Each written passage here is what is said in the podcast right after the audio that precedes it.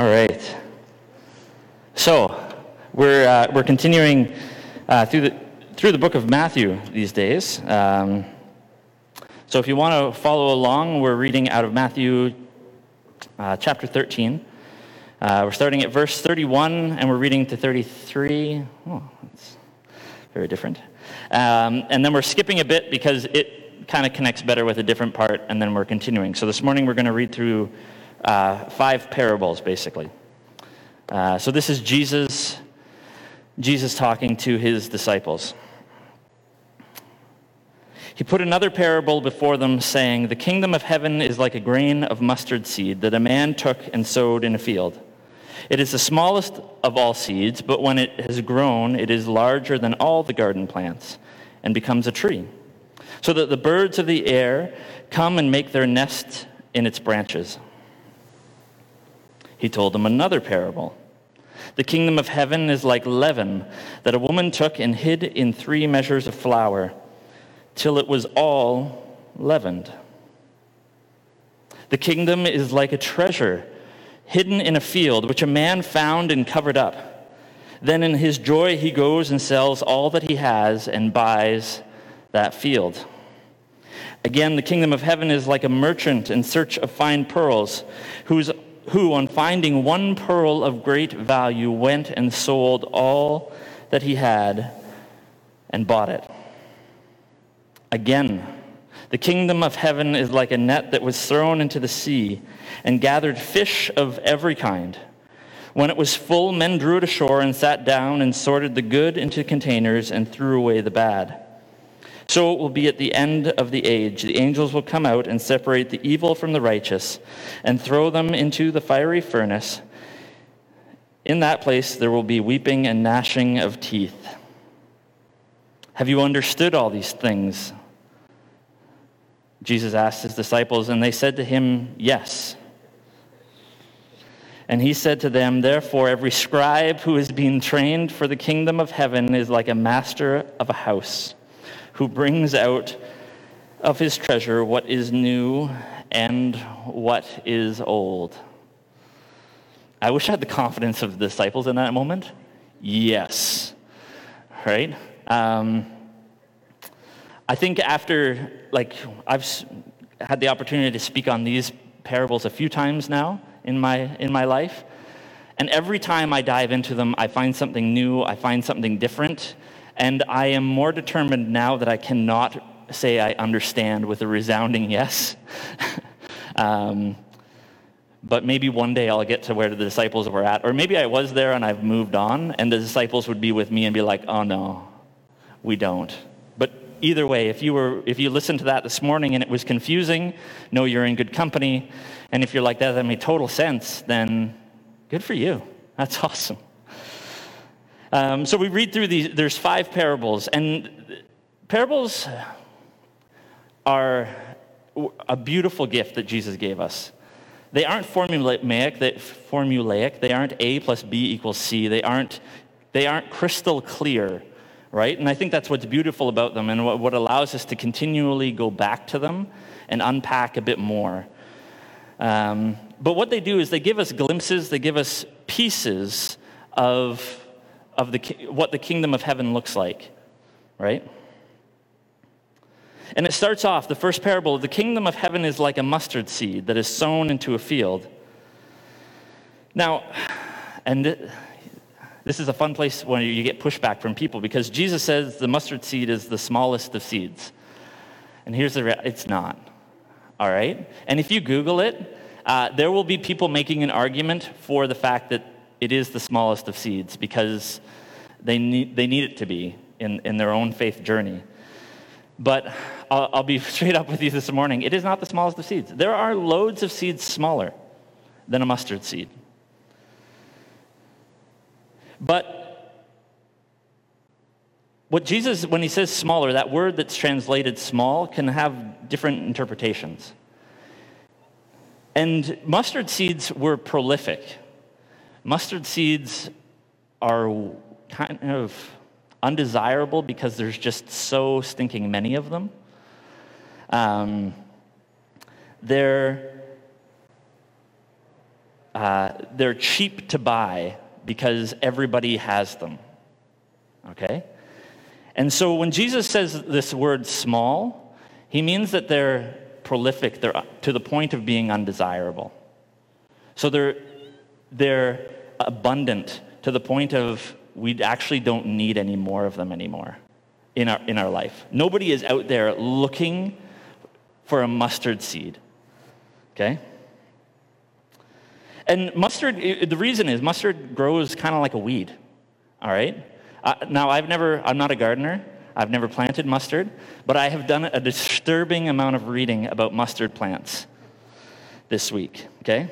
Because here's, here's a fun thing mustard plants actually only grow to six feet tall if they're good, and like a really big one, like a, if you're doing well, it'll go to 12, okay? And there have been reported up to like 20 feet height, okay?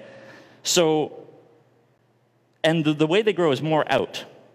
So you'll have one plant and it'll be quite spread out, and they drop their seeds and they spread like crazy, okay? Other fun fact do you know Canada is the number one producer of mustard in the world?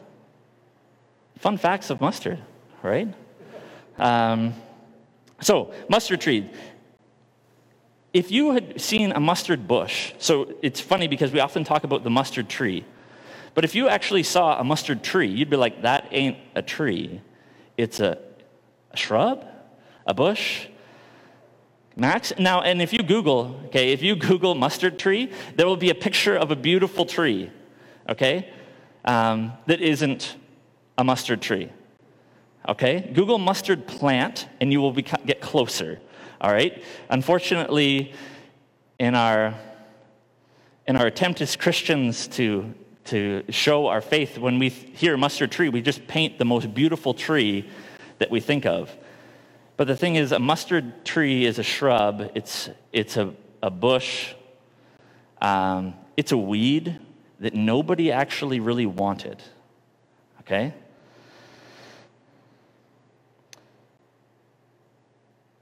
But what's beautiful about this is that this parable of this prolific, undesirable seed that nobody would expect to become a tree, in the end, Jesus says, becomes a tree where birds of the nest make birds nest and make their home. See, the Israelites, upon hearing this, this, this reference to a tree, they would have been familiar with the imagery that's in Ezekiel, where the returning of the, the Messiah and the building of the kingdom was the, like compared to the cedars of Lebanon. And for us, the closest thing we could probably imagine would be our redwoods on the west coast. Massive, beautiful trees. That's the picture that the Israelites are expecting from the Old Testament. And Jesus comes up and he says, Yeah, yeah, we'll get there, but we're going to start with a mustard weed. Jesus offers a picture of the kingdom of heaven, one that ends, of course, with a great tree, as we expect, but starts with an undesirable shrub, weed, seed. The kingdom of heaven starts small, insignificant, and often even with the undesirable.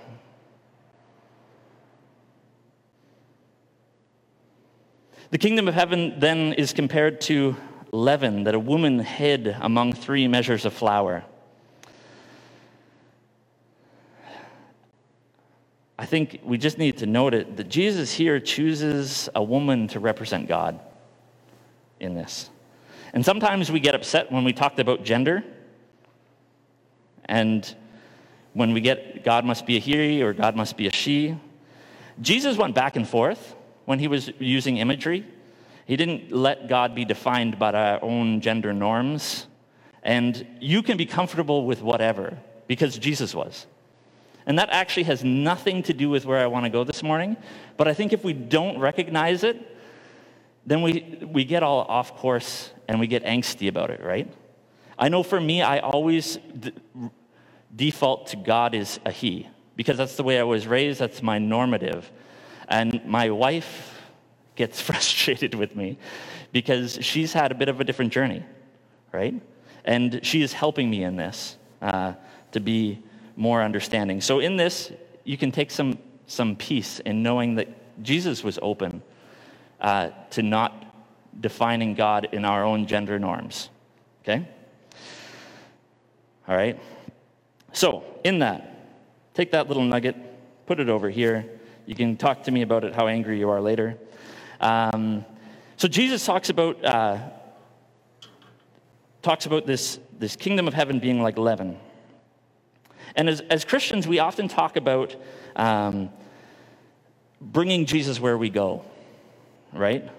And I think there's an element of truth to this. Like we bring the Jesus, we are the Jesus wherever we end up being. Um, there's also, if this is our, our take and our, our leaning, there's a, a disturbing amount of arrogance in this as well.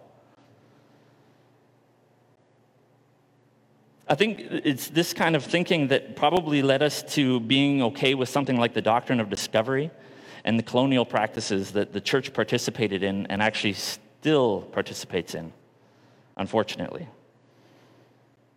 A couple of weeks ago, Kevin mentioned this idea of prevenient grace, or what's also called preceding grace. It's the idea that the presence of God is found throughout the world even before we get there. And I love this approach. I love this idea that instead of us bringing Jesus, which we do because, yes, Jesus is inside of us, but we are also seeking Jesus. This approach leads us to humbly look for where the kingdom has been mixed into the world before we ever got there. Instead of us trying to railroad our own approach, our own understanding, our own experience of the kingdom of heaven, we look for where God is already at work in different places and in different ways. The kingdom of heaven is hidden throughout the whole world. Then we come to the parable of the treasure and the field. And I think more notably, the joy at giving up everything just to be near it. In this parable, if the man is representative of the church and the field is representative of the world in which the kingdom has been hidden, the man looking to buy the field doesn't condemn the field or badmouth it in any way. He doesn't want anybody to suspect that there's hidden treasures there. Instead, he buys it in its entirely, regardless of the innate value of the field. I think the church, like the purchaser of a field, cannot leave any part of the field unbought we aren't to be the con- procurer of only fine fields where there is treasure and also land value. We're supposed to purchase fields where treasure of the kingdom is hidden and not discriminate on the value of the field, instead, only on the invaluability of the kingdom that is hidden there.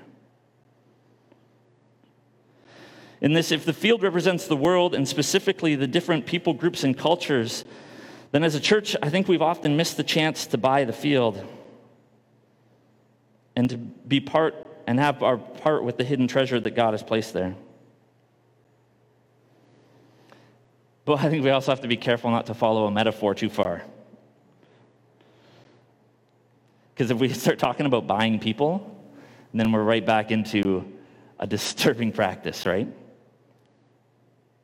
But it's indicative of, I think, of our consuming culture that we get caught up in the purchasing of the field. Even when I was thinking about this, I'm thinking, oh, we have to purchase the field, we have to purchase the field. And I confess I landed there for a minute because I thought that was the point. But I think on further reflection, the king, kingdom was so much fa- also found in the joy at the selling of everything to be closer to the field. The kingdom of heaven, again, is hidden throughout the world, and we as the church are to give up everything with joy just so we can be near it.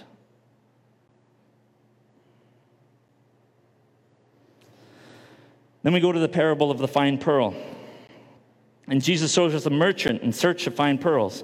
And unlike the man who was looking for the treasure seemingly by accident, and coming across as a seemingly by accident, this merchant is seeking out, he's on a purposeful hunt, right? And we can assume that he's probably got a small collection of pearls already. You don't become a, you don't have no pearls and call yourself a hunter of pearls, right? Doesn't make a lot of sense. So, but this man, when he, upon finding the perfect pearl, he abandons his collection of fine pearls and sells them in order to buy this most perfect of pearls. In the parable of the treasure, Jesus kind of, in the field, Jesus is, it's ambiguous language. It's just a treasure in a field, right?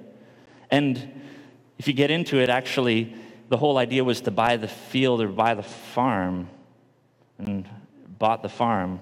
It's kind of this future thing, even after death kind of thing.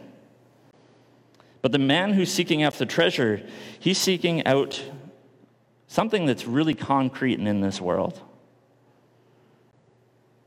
And we don't probably think that much of pearls, but at the time that Jesus is speaking, pearls are actually one of the most valuable things. Uh, they're light, they're small, easy to transport, and extremely sought after. The value of the kingdom isn't just after, but it's actually in the here and now. The kingdom is worth seeking out. Of course, we can just happen across it, and I think we do all the time, like the man in the field.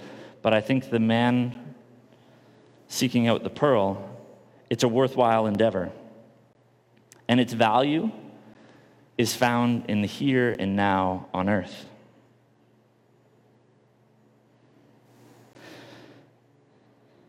The final parable turns from farming and trading to fishing, something the disciples would have known a bit more about. This was kind of their, their shtick for some of them. The parable of the net refers to a specific, a specific type of net called a drag net. And a drag net was pulled through the water and it would catch fish indiscriminately. Right? Actually, I think there's movements to ban the use of them in the ocean because they just catch whatever and then people sort and they don't want the dolphin. Or do you remember when tuna used to say, tuna cans used to say no dolphin, like right on them? Because dragnets. But Jesus compares, which is kind of dark, because but Jesus compares the kingdom of heaven to a dragnet. Something that is dragged through the water and catches fish without concern for what type it is. And I think, too, the kingdom picks up fish or picks up people without discrimination. It doesn't worry about who's in and who's out before they're in the net. It's not for some people, and it isn't just for those fish that are deemed worthy. Instead, the kingdom for the, in the here and now is for all people.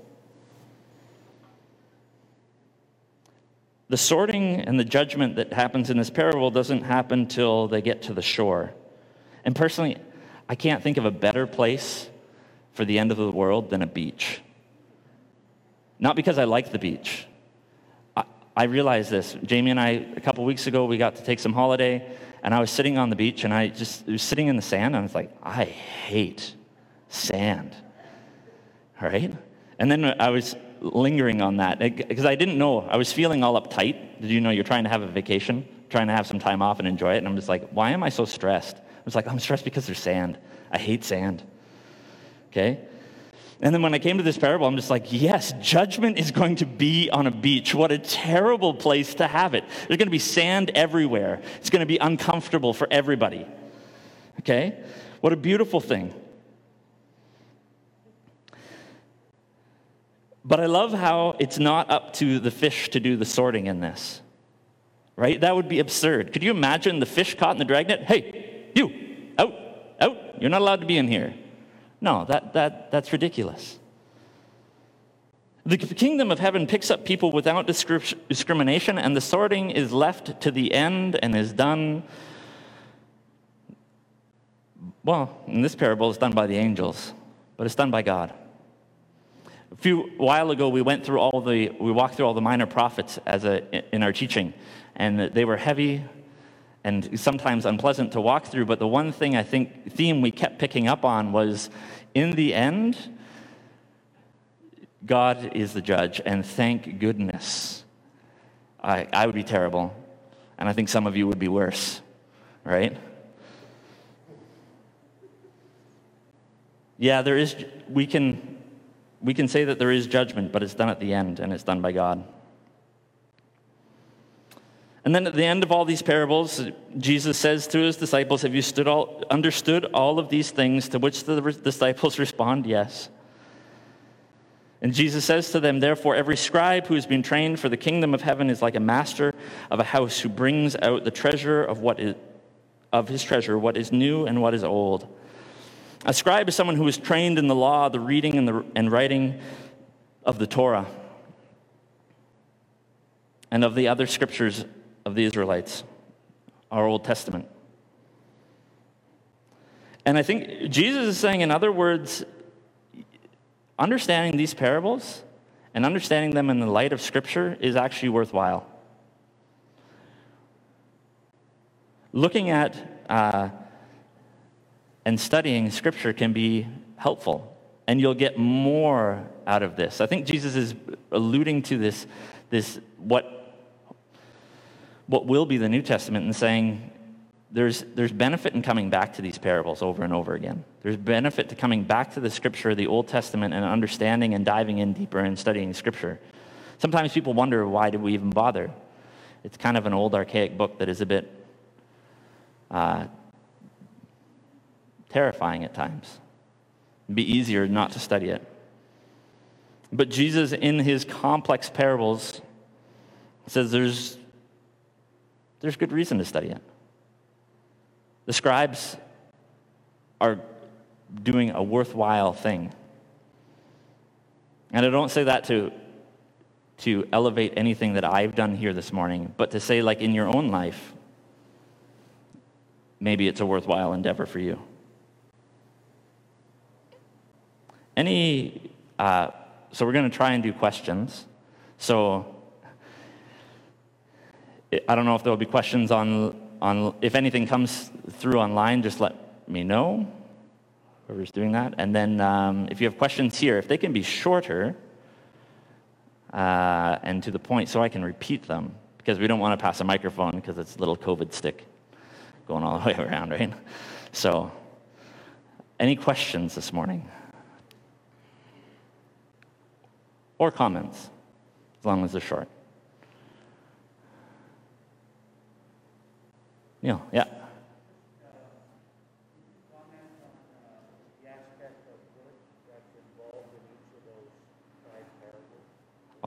The aspect of work that is involved in each one. Can I comment on it?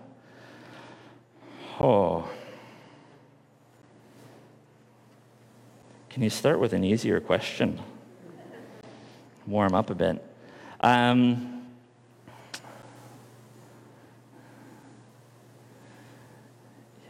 Yeah, I guess so. so the, oh, you're digging deep. Okay.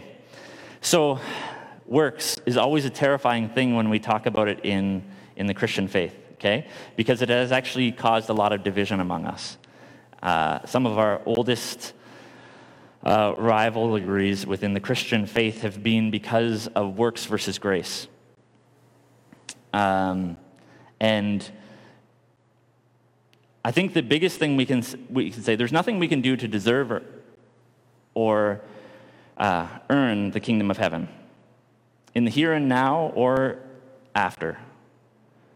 Right? We, Jesus, is, uh, Jesus has offered it to us as a gift, but it doesn't go without us, our involvement. And I think the kingdom of heaven, finding it particularly in the here and now, does take a bit of work um, there's engagement on our own part. I think people benefit from the kingdom of heaven unknowingly, but for those of us who are trying to seek out Jesus, uh, it's a bit different. I don't know if I did you any justice with your question. Okay. Yeah.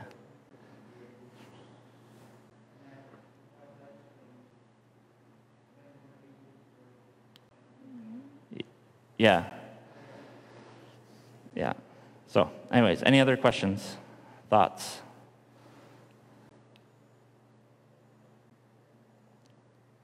No? Crickets. Oh, sorry, Margaret. I didn't see your hand. Yeah. Jesus was making it simple for the people listening to him. The farmer could understand the farmer thing, the fisherman could understand the fisherman thing, the jeweler could understand and could relate it to him personally. Totally. And he was addressing the whole crowd, but Yeah. I, w- I don't wonder if, if he was looking through the crowd and he was like, uh, he, he sees a farmer and he's just like, do you know that that mustard seed that's growing on your, on your land, that's actually like the kingdom of heaven. And then he sees a baker and he's just like, yeah, do you know that the leaven that you mixed this morning? Fun fact, so the leaven that was mixed, they would have ended up with 110 pounds of dough when you look at the measurements.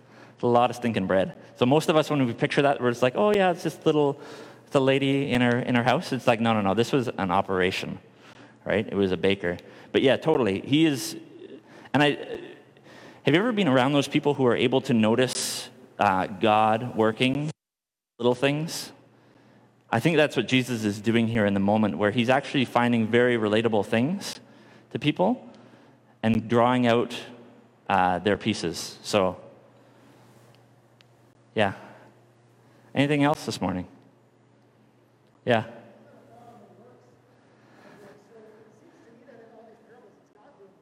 Yeah.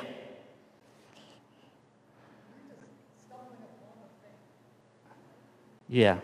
Yeah. uh, So Kevin just said in the midst of all this that God has done all the work and we get to stumble upon it or seek it out intentionally. I think that's the fun bit. Um, if there's nothing else that we know, we know that God has done all of the work uh, in the midst of in the midst of all this.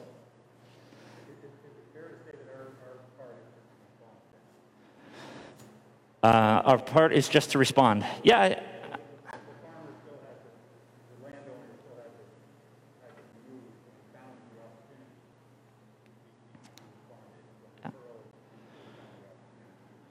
Yeah, I think, yeah, our part is to respond. I think we get, there's more to be had when we respond. So, like, the treasure in the field didn't go away. The kingdom wasn't absent just because uh, the, the man didn't buy the field, right? Which is a fun, fun thing to think about.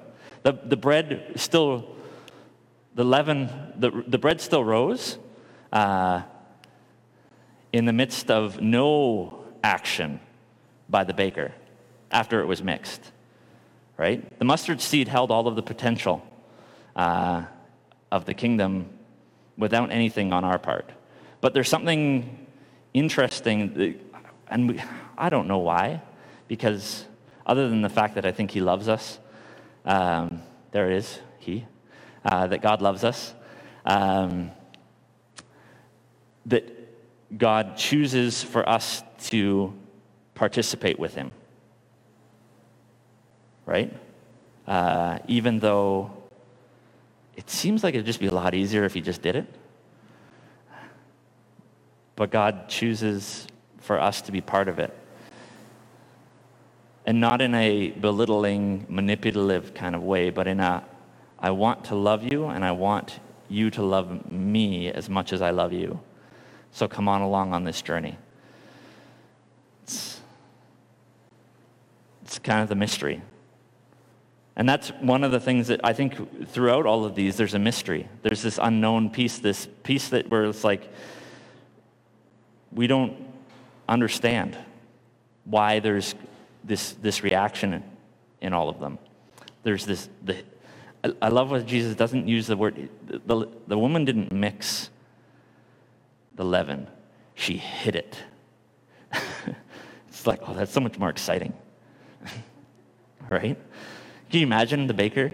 She's just there and she's like hiding the leaven. It's like they're never going to find it. right? It's like everybody's going to know it's there. So, but there's still this element of mystery to it and this, this, this suspense in it. I'll, uh, I'll leave you guys with a, uh, a blessing I came across this week. Because I think, and I actually think, I wasn't sure how it was going to fit, but I think after some of those questions and the I don't knows, I think it, it gets there. So may God bless you with restless discomfort about easy answers, half truths, and superficial relationships, so that you may seek boldly and love deep within your heart. May God bless you with holy anger at injustice, oppression, and the exploitation of people, so that you may tirelessly work for justice, freedom, and peace among all people. May God bless you with the gift of tears to shed for those who suffer from pain, rejection, starvation, or the loss of all they cherish, cherish, so that you may reach out with your hand to comfort them and transform their pain into joy. And may God bless you with enough foolishness to believe that you really can make a difference in this world so that you are able, with God's grace, to do what others claim cannot be done. Go in the peace of Jesus. Amen.